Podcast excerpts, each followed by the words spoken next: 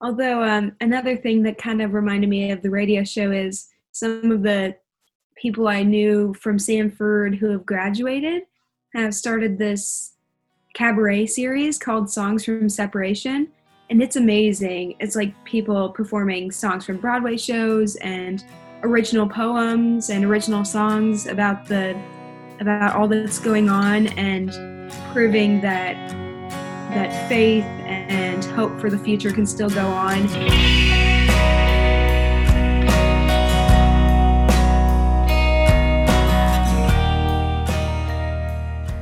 Hello, everyone, and welcome to Jesus and Juliet, episode 13. I am here with Grayson Fisk. Hello. And um, we are going to talk a little bit about um, your story and your journey and and also um, dive into a little bit about what's happening right now because that definitely pertains to you. And so we'll hear a little bit about that. But can you just um, briefly tell us a little bit about you right now like what's going on? So um, you're talking about currently in the present time? Just like yeah are you a student? Like what you're you know oh, if you were just yeah. going to give a rundown of you so hi i'm grayson i'm a theater major at samford university and um, you know from our past guest zoe i'm her exact same major i'm a theater major with an acting and directing concentration and honestly i've really enjoyed it so far but I did actually have an opportunity come up on me to work at Disney World, and it really was amazing. But because of all this happening, it was cut short. So I was in Florida from January 11th to March 16th exactly. And I did some working in between, and it really was a blast. My role was guest flow operator, which is basically a we had to, you know, help make sure the lines are moving well in the new Mickey and Minnie's Runaway Railway ride, which has been amazing because I had no idea I would get this new ride that was just gonna open in the middle of my program. And also, I got to work at Star Wars Galaxy's Edge, which was a lot of fun. I got to kind of learn a little bit about how to be a Star Wars character and do some different kind of interactions with guests and character and it was amazing. And the costumes we got to wear were a lot of fun. That's and, super cool. yeah, it was a lot of fun. That's and, super cool. Yeah i miss it already. Yeah. I mean, sometimes so, i have to break if people don't understand but it was so fun yeah. kind of being a star wars character for a little while. Go ahead and start us off at the beginning um, and tell us a little bit about how your faith started. Um, you know, were you younger? Were you older? Um, and kind of let's get to know you and your faith journey a little bit. So I was raised in a Christian home, but honestly, my faith has been everywhere. It's had it's had its high points, it's had its mountains, and it's had its deserts. You know, like I mean, I definitely had that childlike faith in the beginning, and then middle school it was totally rocky. I'm like oh god can't be for me even though i believe in him. And i believe in the beauty of the cross and i hold on to that but i, I don't know if he's coming through for me at this time. And then i kind of i felt it a little bit less in high school but it was still there. And then college just blew me away because god's saying here here's a place where you belong that made all of that waiting worth it. And yes, like I said, I've, I've had highs and lows, but right now I'm just working on trusting Him, and I'm doing an amazing Bible study with Lysa TerKeurst called Trustworthy with my mom, and oh, wow. it's been it's been absolutely amazing. And you know, I'm kind of learning through just trying to read the Bible as much as I can. I'm doing a reading plan right now to try to see where I can put my faith into different aspects of my world. Yeah. Just trying to see God through everything and praise Him for it. Go ahead and start us off with where you first fell in love with the stage. Um, I love hearing about um, the way that people got into theater because it's always like really diverse. yes. So I was four years old, which is the minimum age that you can be to enter the local professional theater in the Houston area. And my grandma took it upon her to take me to see Oliver. I still have the playbill. And I just remember, I seriously distinctly remember the very first moments of it, like the lighting, the scenery, everything. I don't know why, but I just do. And I'm like, wow, this is it. This is where I should be right now. That's and amazing. Yeah, it's pretty amazing. and then I just kept seeing a bunch of shows and very naively in first grade I asked for a speaking part in a show and it's online but it's called Dinosaur Valley, a musical about dinosaurs and ecology or something and I'm like, "Okay, that's that's a pretty interesting title. I just knew it as Dinosaur Valley, but it was a ton of fun. I still remember, like, I don't know why, I still remember the exact manner in which I said all my lines. Uh, Okay. still on. Ah, I tried. It's okay. And yeah, and I'm, I'm and I'm seriously looking back, like, oh, that's a great emotional arc, or oh, Grayson, honey, don't emphasize that word, okay? yeah. it's just it's just so fun to look back at and then i started doing a bunch of shows and really enjoying them so, did you have theater in your middle school? let's see so during middle school i did a couple of shows outside of school and i only did one with my school but then high school we got a great director that did all these musicals. So i was nancy in bye bye birdie. I was jojo in seussical i was an ensemble member in year of man charlie brown. And then the next musical i had to drop out of for college auditions. So it it's really been a blast to Right. get to learn all that stuff in high school. But then i went to college and it blew me away. The education was amazing. Right. Right. When what at what point when you were in high school or maybe you always knew that you were going to pursue this in college? Mm, I've always really wanted to. I just thought, oh, I should I should do musical theater, not straight theater. But I was chosen specifically for the straight theater major, and I'm like, all right, God, I'll try Yeah. to take that on because I feel like acting's my strong suit. And boom, it was amazing. I Yeah. fell in love with straight plays. I started reading them more. Right. It's absolutely incredible. I've really enjoyed it. I've only done one show there. It was Miss Firecracker Contest. I was Popeye. It was the one act play festival. It was amazing. Yeah. That's the only show I've actually done, but I've been doing some. I've run Spotlight for two shows. Yeah.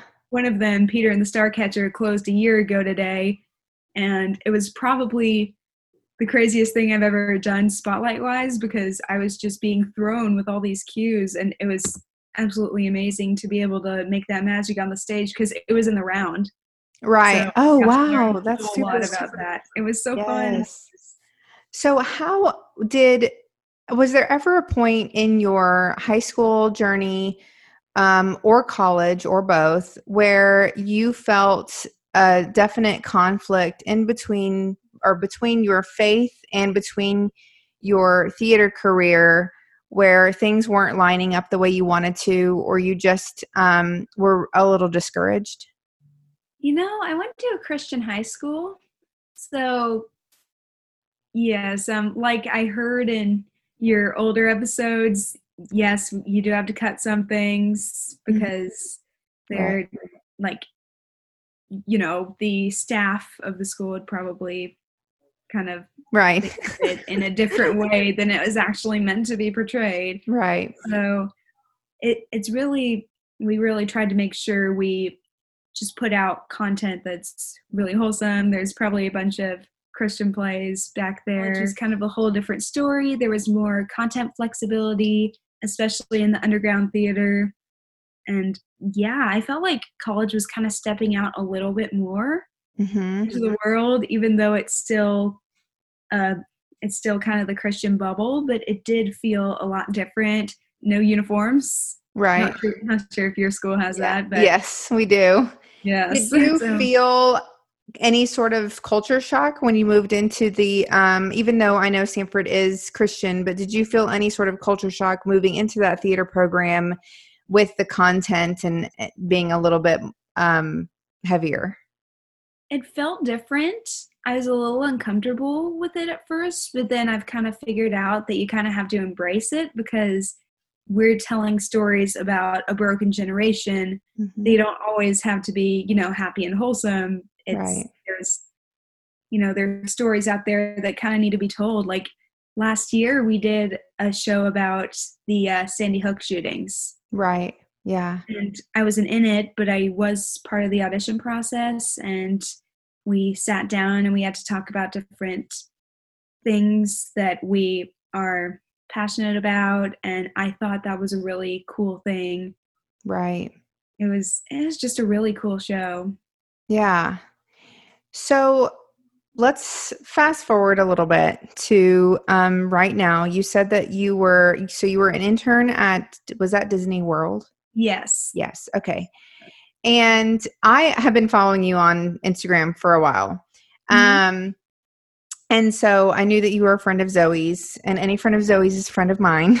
Oh yes, um, I I love her little. so much. Yes, and so I I knew that you were doing that internship, and then I saw when it when you I don't know if you, you would call it furloughed or you were laid off or whatever you would call it, but what um, we joke about the laid off part, yeah, kind of automatically, right?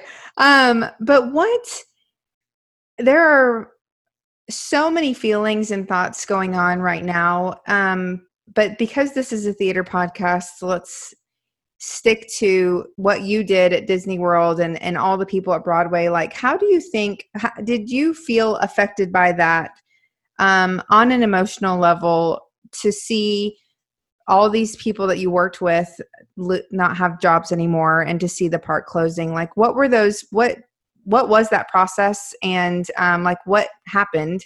And then what were you feeling about it?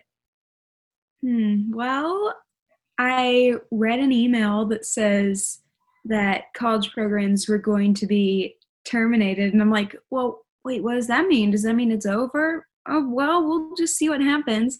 And then i go into my shift and somebody says hey um, so are, have you gone to the cp meeting yet? And i'm like oh man it really is over isn't it? And everybody was just so sad. Everybody was hugging and exchanging numbers and it was just really sad. Right. And everybody was disappointed and you know it's not wrong to feel like right. you've really enjoyed for the past couple months being taken away like that is really really tough. How much longer did you have so my last shift was on March 15th, and I was supposed to end May 21st. Oh, you had a long time. Yes. Oh, wow. Yeah. So when you um I I'm going to assume that you heard about Broadway. Yes, that was tough. Right. What I know that whenever I heard that, I actually um one of my teachers who she's a theater teacher at the school that I teach at. And I think she is the first one to say something to me. And I remember feeling just so heavy and so just upset about the people and the actors and the technicians and all of the um you know house staff and all of those people who would end up lose advertising. I mean it's such a huge thing that would be losing their jobs. What did you feel when you heard about that? Like what were your thoughts? You know i was just thinking this is such a long running business. It never really stops. The show must go on as they say. Right. but now seeing that everything is taken away from them i'm i'm sure it's really hard. I'm sure some of the people in involved in Broadway have gotten the virus. So, sure, it was safe to close, but I'm sure it was really tough on them. And I think all we should do is just pray for them, be empathetic, be real, and, um, you know, tell people what a good job they've been doing, nevertheless, and that they will get through it. That's even what they said in the email to us. We will get through this. Right. Yeah. And even Samford Samford has stopped their face-to-face Mhm. classes starting a couple Right. days ago and we had two main stage shows two underground shows a couple of capstones and the one act festival left that really was a lot Yeah. so we're, we're not sure what to do with those Yeah, I um we had it's funny because I s- saw Zoe two Thursdays ago or whenever you guys all started kind of finding out yeah about school about um Samford. I think she, it was like she had just found out that day or the day before. And she was on they were on campus for spring break. Her and and Noah Stewart was also my student. And um and I remember seeing them and honestly, I don't think it had hit me how big this was going to get. Like it kind of seemed almost like unbelievable. Do you know what I mean? Like, wow, Yes. why are these colleges closing for this? And for a split second, we were like, oh, okay, well, we're going to get to go see shows. Like, we're so silly.